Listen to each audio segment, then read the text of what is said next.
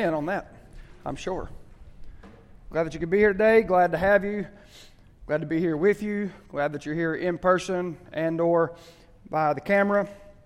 Thanks to the ever faithful and always present Mr. Tom May. We appreciate you. grace, grace, God's grace, grace that will pardon and cleanse within. Anybody know that song? It's a beautiful hymn.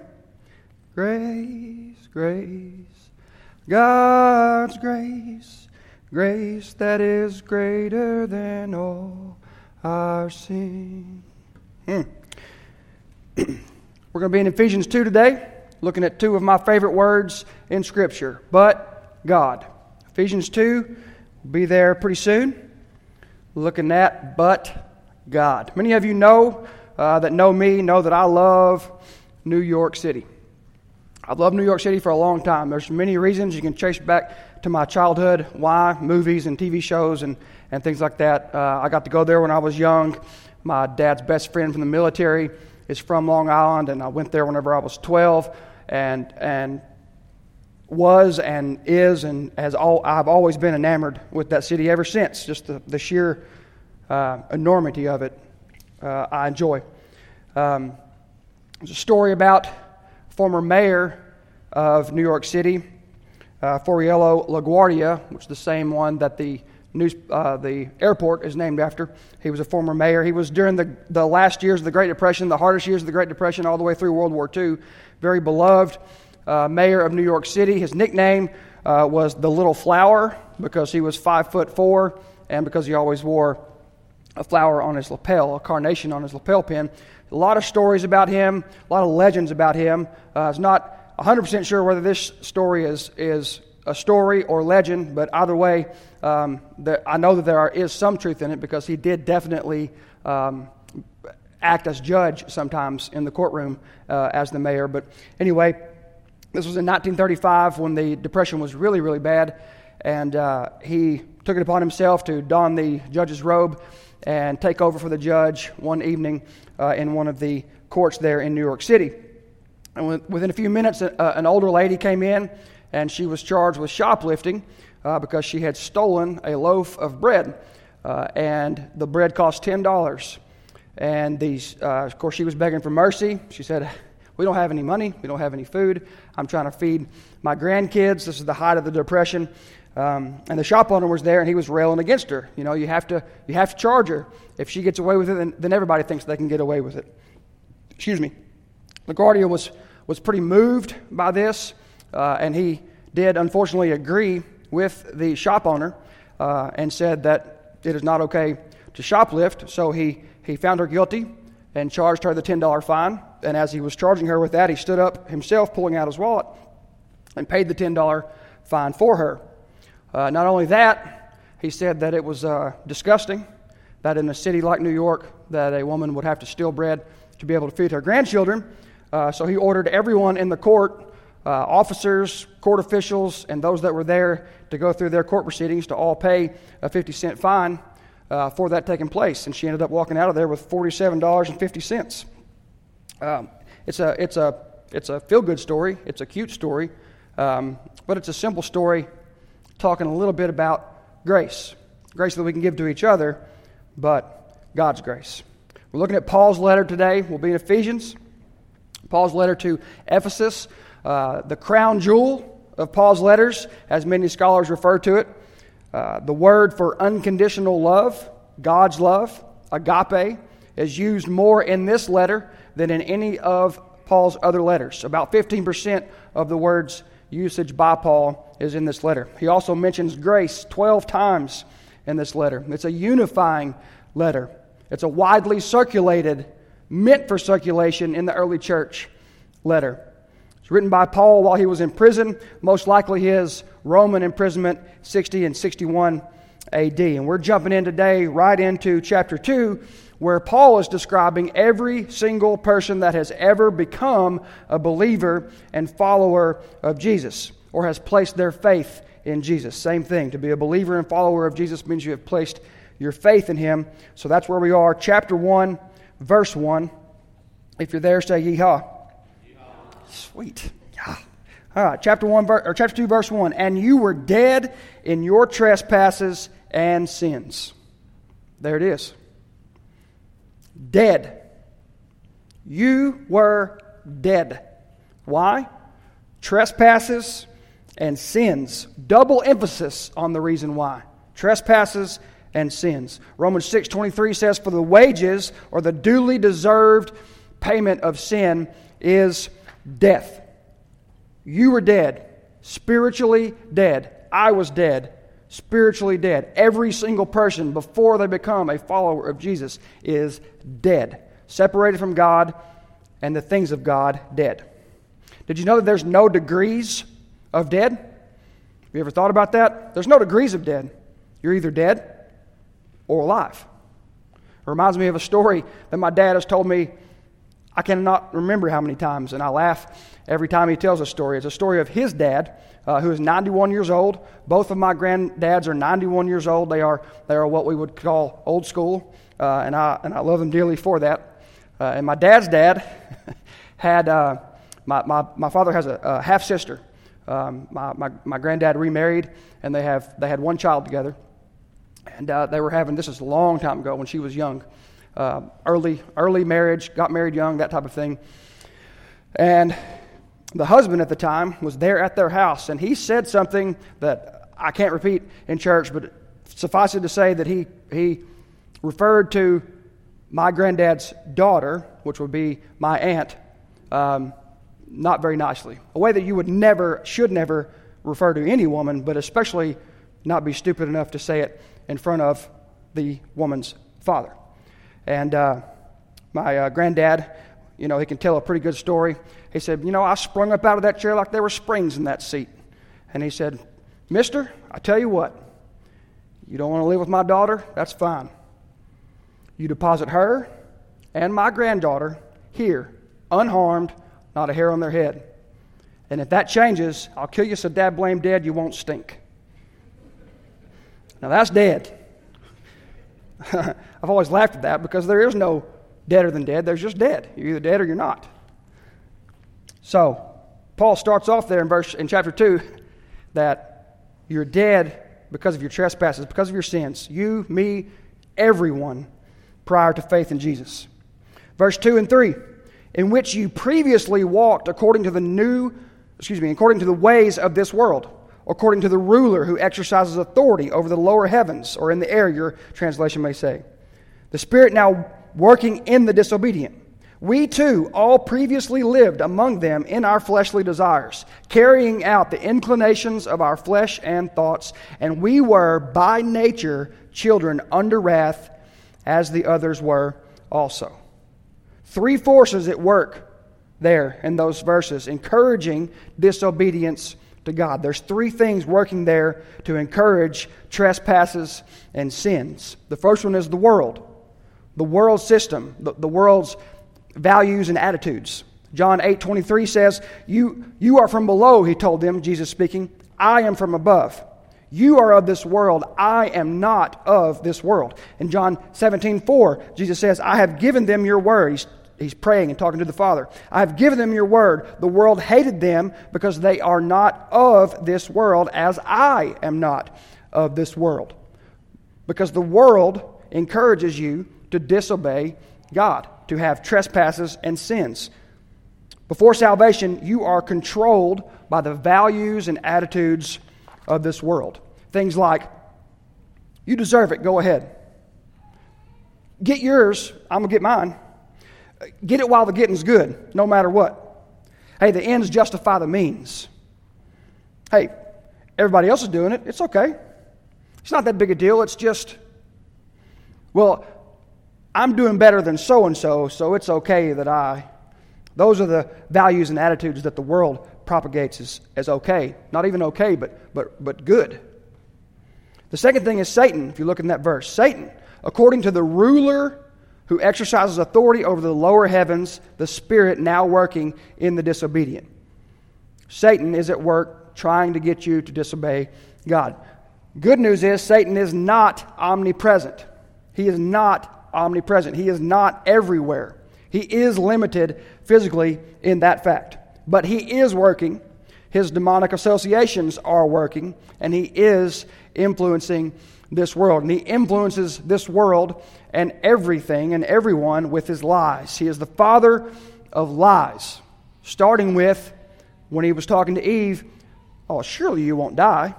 Surely you won't die. That's not really what God meant. His first lie, and he's continued to perpetuate lies ever since. And the third thing, working to get you and me and everyone, and especially unbelievers prior to salvation, to commit trespasses and sins against God, is the flesh. You see there. Uh, in the verses, in verse 2 and 3, it talks about the flesh. Now, not, not our body literally, our body's not literally causing us to, to, to sin, but it's our sinful nature. Our sinful nature. See, we aren't sinners because we sin, we sin because we are sinners. We have a sinful nature from the get go. Verse 3 We too all previously lived among them in our fleshly desires, carrying out the inclinations of our flesh and thoughts. Literally translated there, we, we were living to please the desires of our body and the wishes of our mind. And if that doesn't describe the world, I don't know what does. If that doesn't describe you and me from time to time, I don't know what does. But it certainly describes the way the world is living to fulfill what our body wants and what our mind can dream up. Hey, you feel it, do it. Smoke it, drink it, eat it, touch it, have her, have him. It doesn't matter. Whatever you feel, just Give in to your fleshly desires and the whims of your mind, whatever you can dream up. This isn't to say that unbelievers can't do good things. Of course, unbelievers can do good things. I've known some atheists that were some of the most some of the nicest people I've ever met. Some of the most cordial people I've ever met. Some of the most considerate people I've ever met. Just because you're an unbeliever doesn't mean you can't do good things. And when we perpetuate that lie, we are doing harm, I think, because that is not true. Following God doesn't automatically make you some kind of moral person. That's, that's not the way that it works. Coming to this church doesn't make us moral, doesn't make us good. None of that. So, of course, you can do good things even if you're an unbeliever. It means, though, by, by our very nature, prior to faith, we cannot do God's good works. By our very nature, prior to faith in Jesus, we cannot do God's good works, and we cannot merit salvation. We cannot meet God's standard of holiness. That's what it means. We can't do those things, regardless. We can do nice things, we can't do God's good works. And therefore, because of our very sinful nature, we cannot merit salvation. So, the summary that he gives us there in those first three verses, the summary, the end result of our sinful state prior to faith in Jesus, we are doomed children of wrath. We are to be should be, and deserve to be punished by God. There is absolutely no doubt we deserve death, wrath, punishment, separation. That's the first three verses. But fear not, believer. Fear not, Christian.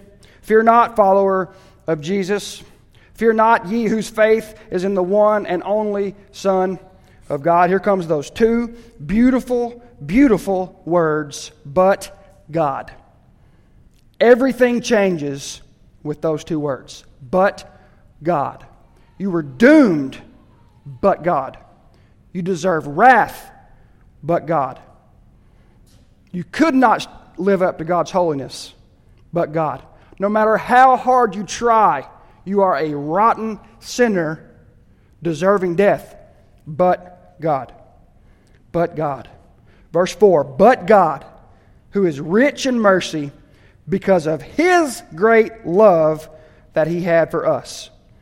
The unbeliever is separated and spiritually dead, but God's love can still reach them.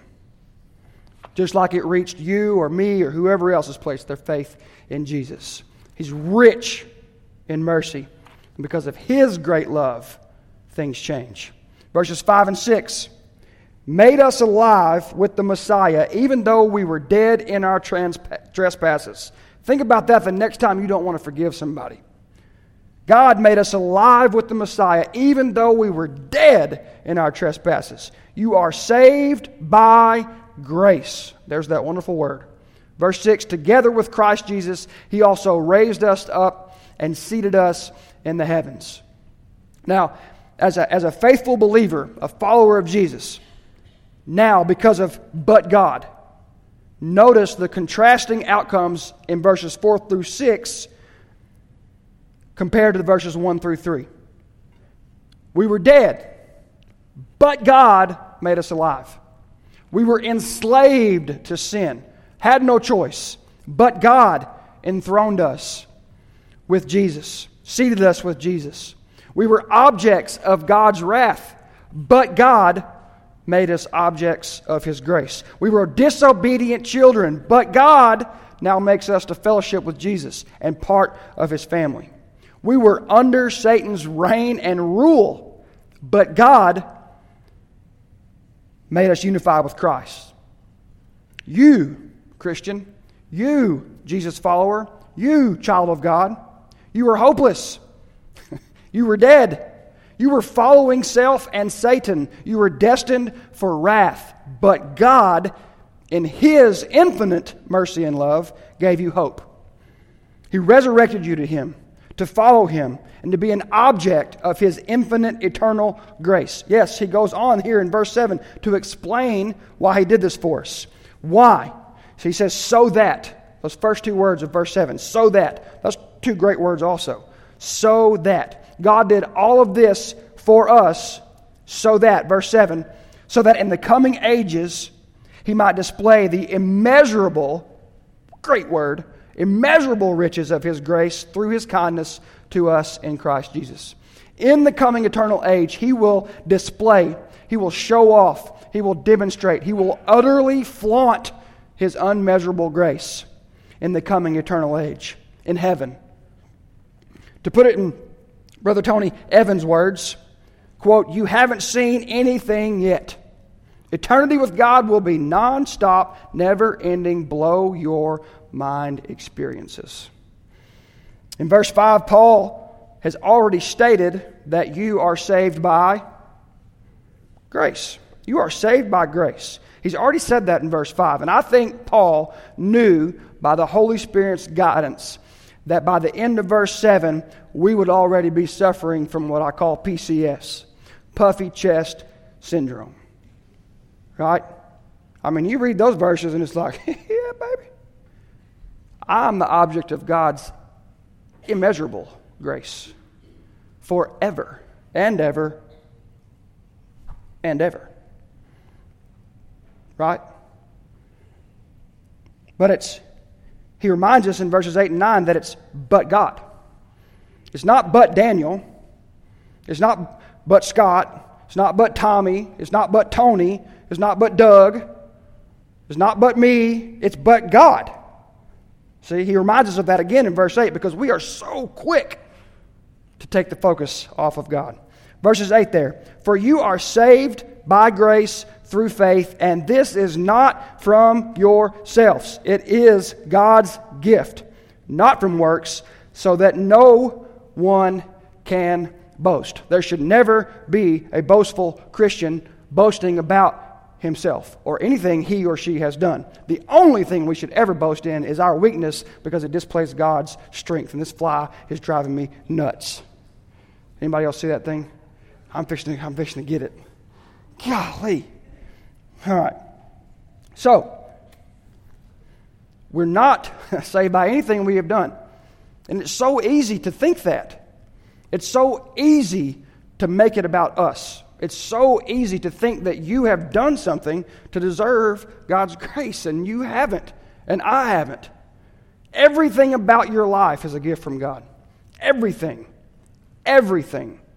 The, the fact that you were born here in America where you can come to church, everything is a gift from God. It is all by His grace. Every breath that you take. The fact that God even lets us live is a gift of His grace. If you really stop and think about it, if you really were just self aware and really looked in the mirror and really thought about how wretched and awful and wicked and evil you can be and I can be, The fact that God still loved us enough to send Jesus to take our payment on the cross. It's unbelievable that God would love us like that.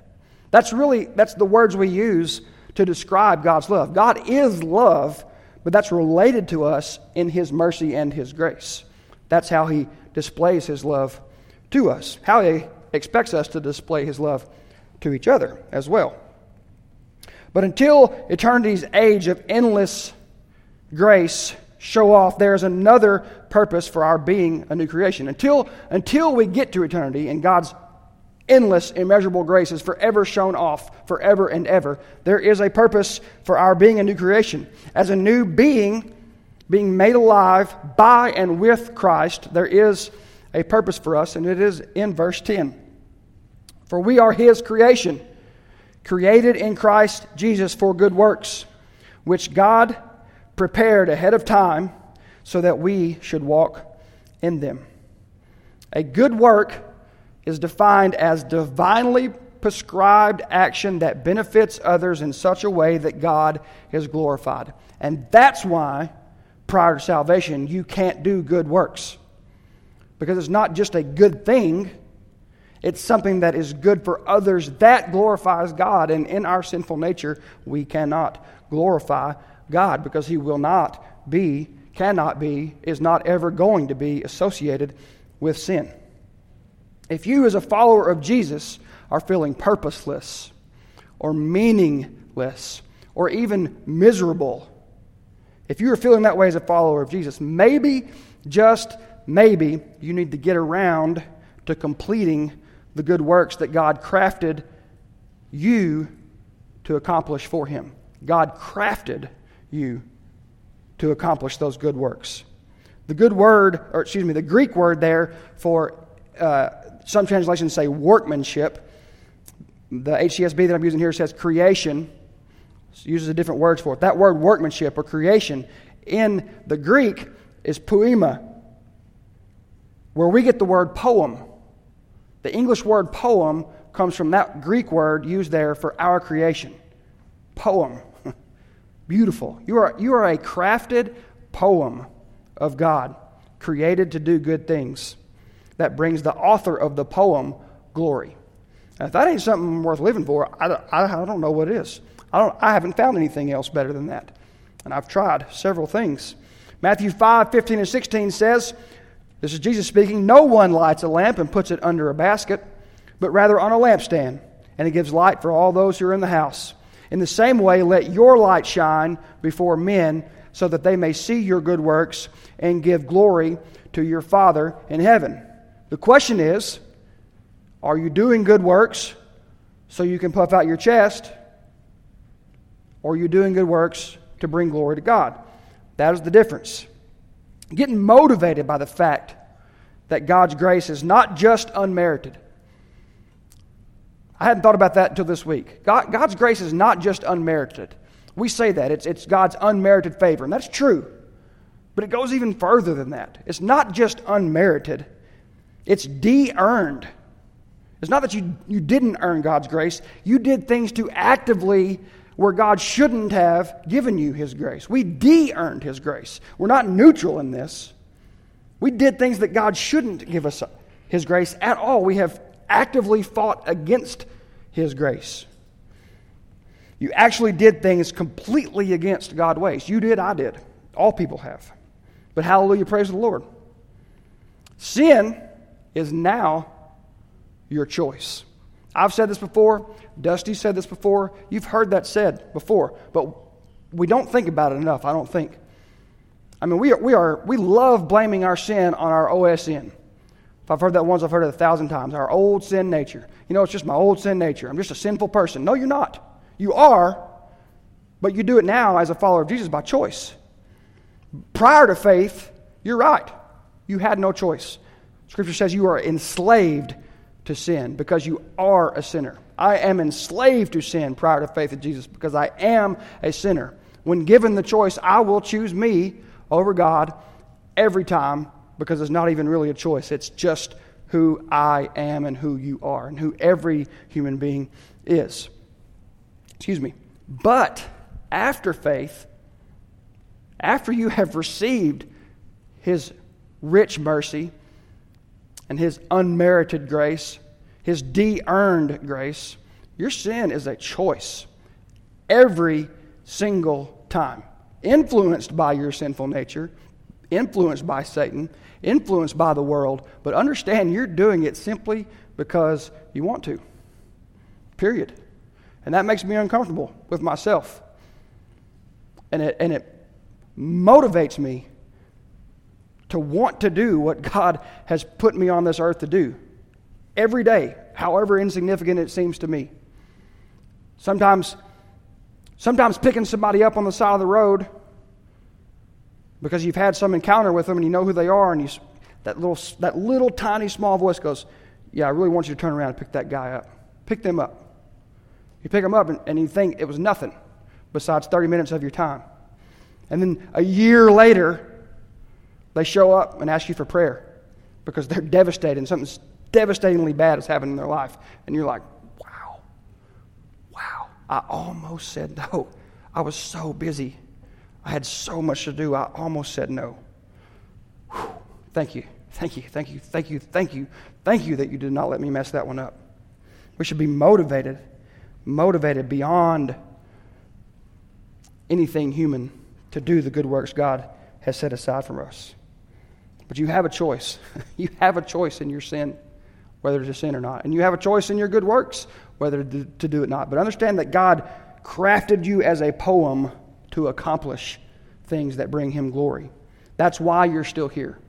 If you are a follower of Jesus, the only reason that you have not already gone on to glory and eternity of experiencing God's un- immeasurable grace forever and ever is because He still has good works for you to do here. He still has things for you to do here for others that bring Him glory.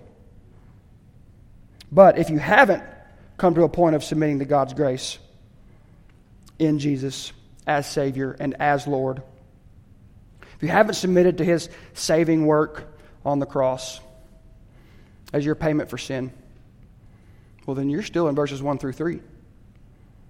That's a scary place to be. Chapter 2, verses 1 through 3.